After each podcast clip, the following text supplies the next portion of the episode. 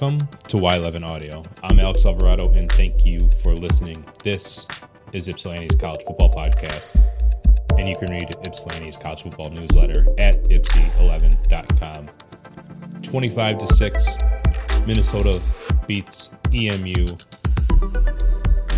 However, EMU covers. If you're a gambler, it's a good day for you. I'm not speaking for myself here because I didn't put any money down. I haven't gambled at all this season yet. Um, but hey, if you're one of those that said, hey, EMU's definitely going to cover this one because I know better, it's true. You do know better. 25 to 6. That is 19 points. And that'll cover.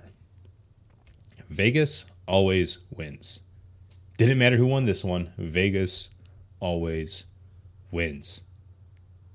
Yes, it's UMass week, but yes, I have two podcasts that I have to record this week for uh, for this newsletter or for this podcast, Y11. So let's start with one last look back at the Minnesota week. And then the next episode we'll focus more on Minnesota. no, right now we're focusing on Minnesota. Next week we'll focus on Massachusetts. Again, final score 25 6. Let's look at the box score really quickly. Not that anybody really wants to hear these numbers again. However, 413 yards of total offense for Minnesota, 152 for EMU. Minnesota held the ball for about 40 minutes. EMU, of course, 20. EMU also led in penalties. Yikes! Don't like that. Not not the good kind of thing that you want to lead in. Um, a couple of those were defensive pass interferences against guys that were much bigger than uh, you know EMU's defenders. And some of those, there were two that were um, illegal substitution, 12 man on the field between two plays. And like, I think it was like the third quarter that happened. Really, really weird to see, especially one coming right before the very first play for Eastern's defense of the third quarter. That, that was wild to see. Um, and it's not like, it's not like EMU is uh, Toledo out there always getting penalties against them. So it was just a little bit unorthodox to see as many penalties go against them in this game, especially the those illegal substitution ones. One I can look past. Once it happens the second time, I'm like, what the what the h? You know, Minnesota they didn't want to run the ball. They didn't want to throw the ball. I'm sorry, they didn't want to throw the ball two thirds of the time like it did against Nebraska, uh, and it stuck to its script this time. Uh, 15 passes for their quarterback, uh, 10 completions uh, ran in the ball. They ran the ball 56 times. Yikes. Five and a half, 5.3 per carry, really. For EMU, uh, passing wise, Austin Smith was 9 of 20, 45%, 71 yards, 3.6 per attempt. Yikes. No touchdowns, one interception. The one interception was uh, was pretty bad. Um, running the ball officially, not. I don't think this filters out any stats. I'm getting this box score through PFF. 22 carries, 81 yards for EMU, in Minnesota, 28 first downs to EMU's nine. Third downs, eight of 13 for Minnesota, three of 10 for EMU. Just not good statistically. I don't think EMU played a bad football game. I don't think EMU did a bad job of having an idea that it wanted to do with and then essentially trying its best. There was a definitely there's definitely some spots where EMU certainly wanted to look better than what it did. There's some missed opportunities on some plays, but I don't think there were enough opportunities that EMU could have taken advantage of for this game to really, really, really um, end much differently. Maybe tighter, right? Like there was an overthrow by Austin Smith uh, to Tanner Knue that a lot of people are going to think of. That should have at least been a touchdown. You know, so plays like that, nine of 20, like, does, does that tell you that he had many opportunities? Uh, in this game, it means that he really just did not have the chances. Like there's there's a couple throws that he could have had back. I can think off the top of my head three let's say okay, so there's the interception that was intended for JB Mitchell. There was the overthrow to Tanner Knue. We already mentioned those. There was a swing pass to Jalen that was a little bit overthrown. And then there was another one in the very first quarter. I think it was like his like first, second, maybe third throw, um, where he just just airmailed JB Mitchell pretty bad. Uh, I don't think Yao Ming could have got that. But in a lot of cases, look, man, Minnesota's a really good defense. Like the defensive line caused a lot of problems for Smith. The coverage was really good. I know on one, I don't know if I think it resulted in a sack. I can't remember. You know, there was a mesh play where one of the receivers, I don't remember which one it was. I, am not going to rewind to watch it right now. One of the receivers tripped up. Smith was about to throw it, and then he had to hold back, watch the pocket collapse right in front of him, ran away, and then yeah, I think he was taken down right after that, uh, and couldn't couldn't reset to get a good throw off.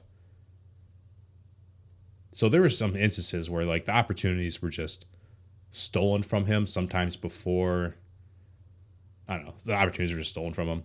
I mean, so through two games, you know, there were some missed opportunities in the Howard game. There was a few, very few missed opportunities in this Minnesota game. Um, the Howard game definitely presented better opportunities than this this last one did. Over these two games, 28 to 48, one touchdown, two interceptions, 58% throwing, 246 yards. His longest pass was 29 yards. That was just that was a good throw. Uh, that was one to Blake Daniels in the beginning of the second quarter against Minnesota. Again, as soon as Austin wanted to make a decision, there was a guy right in his face. I think it was 93, uh, no, 93 or 97. I can't remember. Um, all those guys are just really good, man. But just popped it up, lollipopped it a little bit, fell right into the breadbasket of Blake Daniels. Uh, didn't get, you know, much further than the 29 yards. I think that either led to no score or just a field goal. I can't remember offhand. Uh, but plays like that are pretty good. Uh, wanted to see Blake Daniels a little bit more. Generally, at this point in the in the season, one thing that I was personally hoping for, especially now that Darius Lassiter is gone, waited till after the spring to transfer out and head to BYU. Ever since he left, there's only one starting receiver returning, and that's Tanner Knue. You knew that already. And you also knew that there were guys like, you know, Hamza El-Zayat, who was waiting in the wings to come in and make his presence known. There's guys like Von Swinton, guys like um, Terry Lockett, a couple of transfers from Big Ten schools to come in and help out the receiver room. At this point, we're kind of hoping, all right, sure, missing pieces at wide receiver, but wide receivers, you know, respect them. It's a replaceable position in some capacity. You can find a lot of talented, skilled receivers. You you really can. That's why there's everybody's got at least three pretty decent ones. EMU's got a lot of decent ones. Does it have that true X? Does it have that true X where, like Lassiter, you could depend on him and have guys like him command a drive. Think back to that Potato Bowl. Think back to the drive where he had three catches for what was it like 96 yards on that drive. You know, as good as Tanner is, as reliable as his hands are, he's not the biggest body out there. Sorry, that was my phone falling out of my pocket. He's not the biggest body out there that's going to really give a lot of cornerbacks a ton of problems. You know, he's not a guy where third and 12 uh, linemen's in Austin Smith's face again because things fell apart at the O line. Can't really chuck it up and hope that Tanner Knue is going to win a 50-50 ball in contact with a with a cornerback, or maybe through double coverage. He doesn't have that size. He doesn't have that strength. He's got the speed. He's got strength. He's got he had he has his moments where he can make acrobatic catches, and I, I expect to see more of that too. And I'm I'm excited for when those catches come in. However, is he going to be the guy that you trust in to really lead an offense from the perimeters and drive downfield with because he can win 50-50 balls like, you know, with consistency? Obviously that was not the case. Yes, Tanner did, you know, do a good job. Yes, Tanner is far and away leading this this team in receiving. Against Minnesota, they really wanted to come out throwing. They really, really wanted to come out, get to a quick lead, and not have to play from behind, which obviously ended up being the case. But that game plan would have been much better to go with if it would have had a Darius Lassiter, if it would have had a guy who's, you know, that stereotypical 6'2, 210 receiver on the outside that gives problems to all the 5'10 cornerbacks out there. Eastern doesn't have that right now. Eastern has a lot of guys with a lot of potential. Eastern has a lot of guys that have a lot of speed. Eastern has a lot of guys that it believes in down the down the road. But Eastern didn't have guys outside of Tanner Knue that it really, really wanted to throw to against, you know, teams like Minnesota. And those are the teams where you need that big bodied receiver. Tanner Knue was targeted seven times, four catches, 21 yards, seven yards after catch. JB Mitchell had zero catches, Von Swinton zero catches. Hamza El just one catch for six yards. I'm sorry, one catch for seven yards, six YAC. And then Blake Daniels, of course, two catches, 33 yards. Um, Jake Getzinger, five yards. Samson Evans out of the running back position, one catch, five yards on a check down. I think EMU's offense can score points. I think EMU's offense has done a lot of good work. I'm hoping um, that's been brewing in the tight end room. I've talked about it, you know, before. I think that we've seen a little bit out of Daniels. We've seen a little bit out of Max Reese. I think those guys are going to be growing into their roles more in this offense as the season goes on. I think they'll grow more as receivers, especially. Um, that at least is the. I think that's the playbook for the season. That's my read on the situation.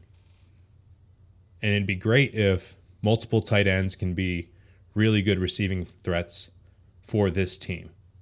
I think it would it would do wonders. It'd also do wonders if there was an X receiver, if there was a true X. Doesn't have to be a receiver who's as good as Diontae Johnson was, you know, when he was doing his thing at Toledo.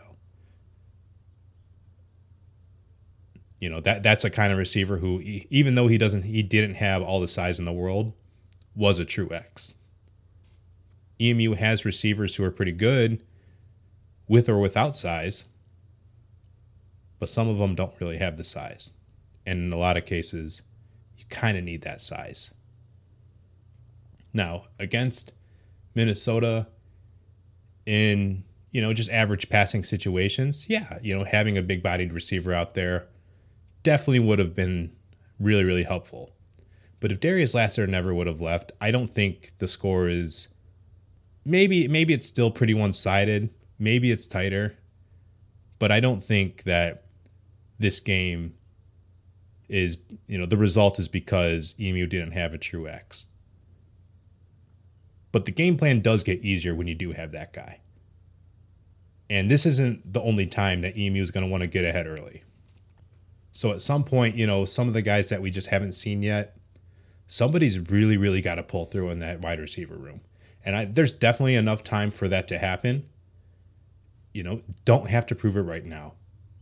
But between this week, UMass, next week, Jacksonville State on the road, two opponents that are definitely closer to the MAC caliber, two opponents that, you know, these are the size, these these are the speeds of defenses that you're going to be seeing week in, week out.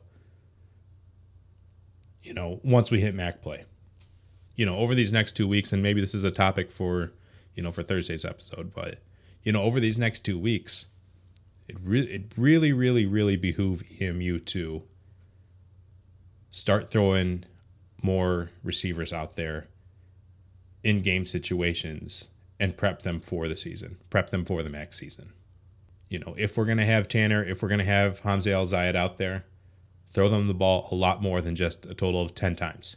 And yes, yes, yes, there's a lot else that has to happen. EMU has to stay on the field, EMU has to stay consistent with its drives. And it can't just have games where it's only snapping the ball 50, 40 times. Because obviously that's not going to get the job done either. Because if you have only 40, 50 snaps, you have to spread the ball around. You have to spread the love around. You have to let Samson carry it, Jalen catch it, Jalen, you know, Jalen run it. All these other guys do their things. There's a lot of plays that you want to call. But for EMU to have all the other fun parts that it wants to run on offense work, it needs to have some of the chess pieces that it really wants on the field to run those plays. And I don't think I factored that in enough. I don't think I factored that in enough over the summer that EMU might have lost a really, really big receiver this spring. And maybe I didn't understand how important Darius Lassiter was supposed to be to EMU's offense this year. You know, I don't, I don't think I, I factored that too much. I shouldn't say too much. I don't think I factored that enough into projecting how this team was going to do. Again, there's still time. There's still guys that can come through. You know, maybe EMU's plan of using more tight ends diversely, creatively, maybe that'll eventually pay off. But right now, the growing pains of that tight end room and the you know the new faces through wide receiver, it, it, the passing game just hasn't been there for a myriad of reasons. You got to have the X. We we got to find an X. Who is it going to be? Who is going to win those 50-50 balls moving forward? who is going to be that guy that Austin Smith is going to reflexively throw to when his ass is on the line, when it is third and nine, when he is on his own 40 yard line and he is down by five at home on maybe the last drive of the game against, I don't know, another MAC West foe. Western, because they're at home. I was going to say Toledo, but we're on the road there. But you get my point. I think Tanner Knue and I think Hamza Elzai, I think they're fine receivers. I think, you know, and I'm really excited for the season that Hamza is about to bring. And Tanner, like I said, very acrobatic catches, you know, makes a lot of plays out there, has earned every bit of playing time that he's gotten ever since he rose out of the walk on ranks in 2020 and really became a, a, one of the leaders out there. Would love to see his productivity come back However, his growth, I you know, he's, he's not getting much bigger out there. Neither is Hamza. You know, the size of these guys are the size that these guys have. But some of these bigger names that want to step up and be X receivers, let's see it. Let's see it soon. Uh, on the defense, I I'm liking what I'm seeing so far.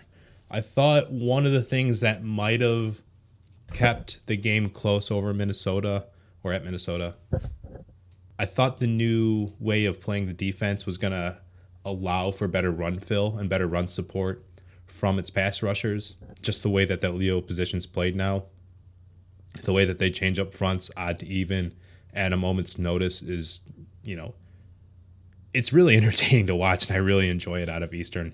And I think it's going to be super effective moving forward.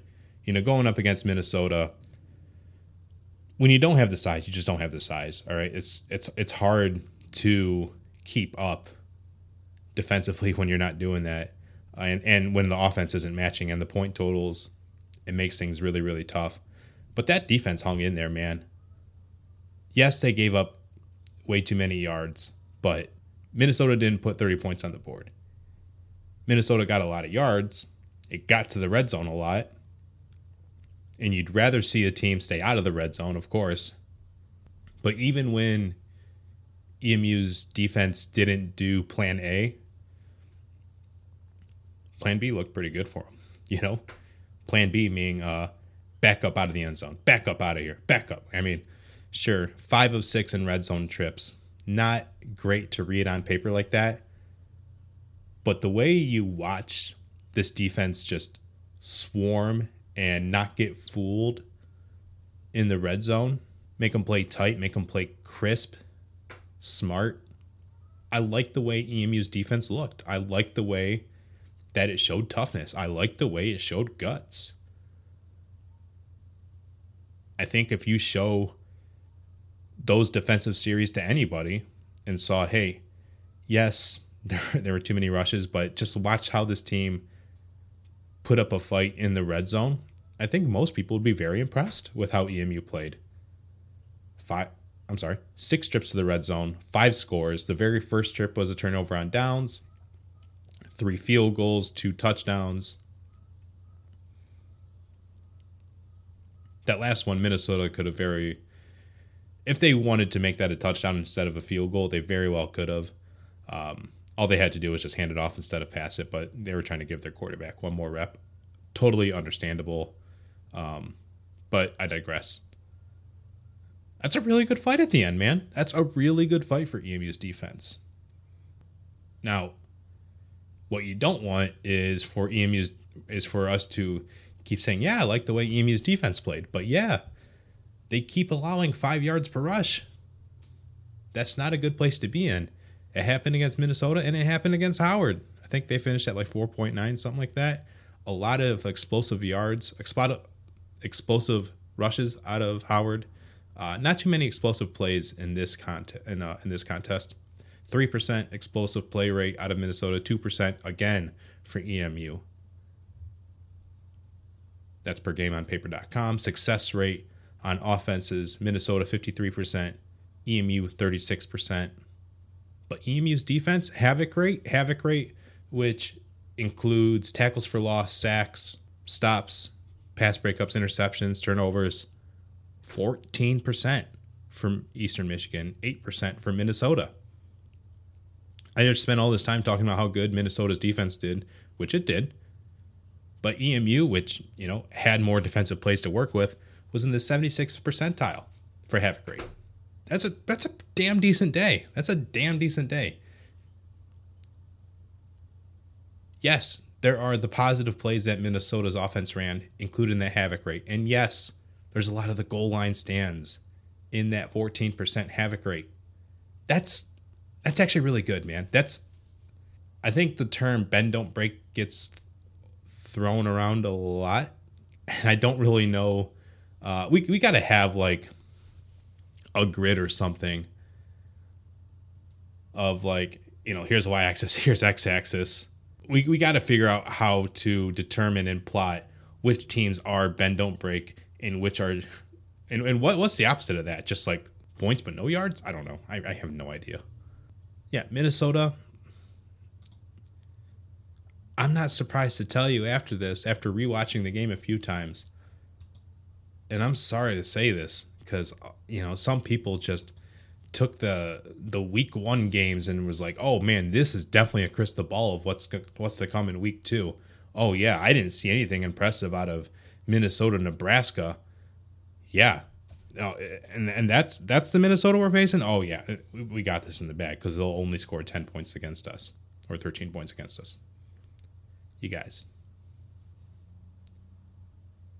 I'm excited for upsets when they happen too. Except for NIU Boston College. I was not excited for that. and now I now saying that, like I said that in real time. And then they lost to an FCS squad. Man. Funniest sport ever.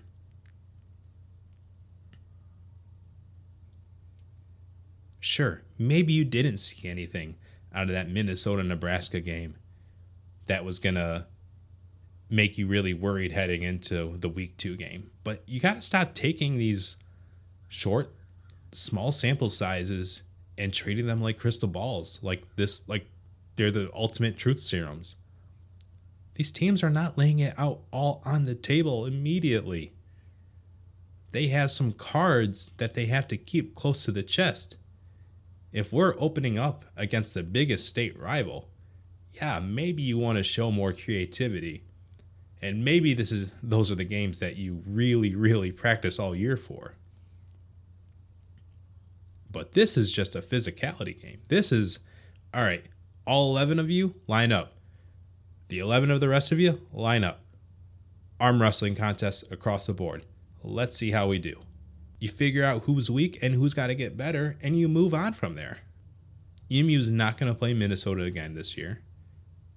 EMU might be able to play a team as tough as Minnesota again this year. I don't know what You know, I don't know how the rest of the season's going to go. Don't know what bowl season's going to bring.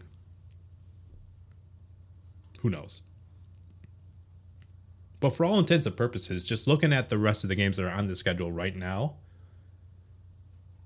this is going to be that's the toughest opponent. All right, at least the defense. That might be the absolute toughest and hardest defensive test EMU's offense will face all year. No, you don't love the end results. Yes, you wish you could have seen more. But if you know that's as bad as it's going to get, then you should also know that things should probably start looking better pretty soon. And thank you for listening to another episode of Y11 Audio. If you like what I do, hit subscribe. If you love what I do, all I ask for is $6 a month, and you can get it all at ypsi11.com. I'm Alex Alvarado, and thanks again.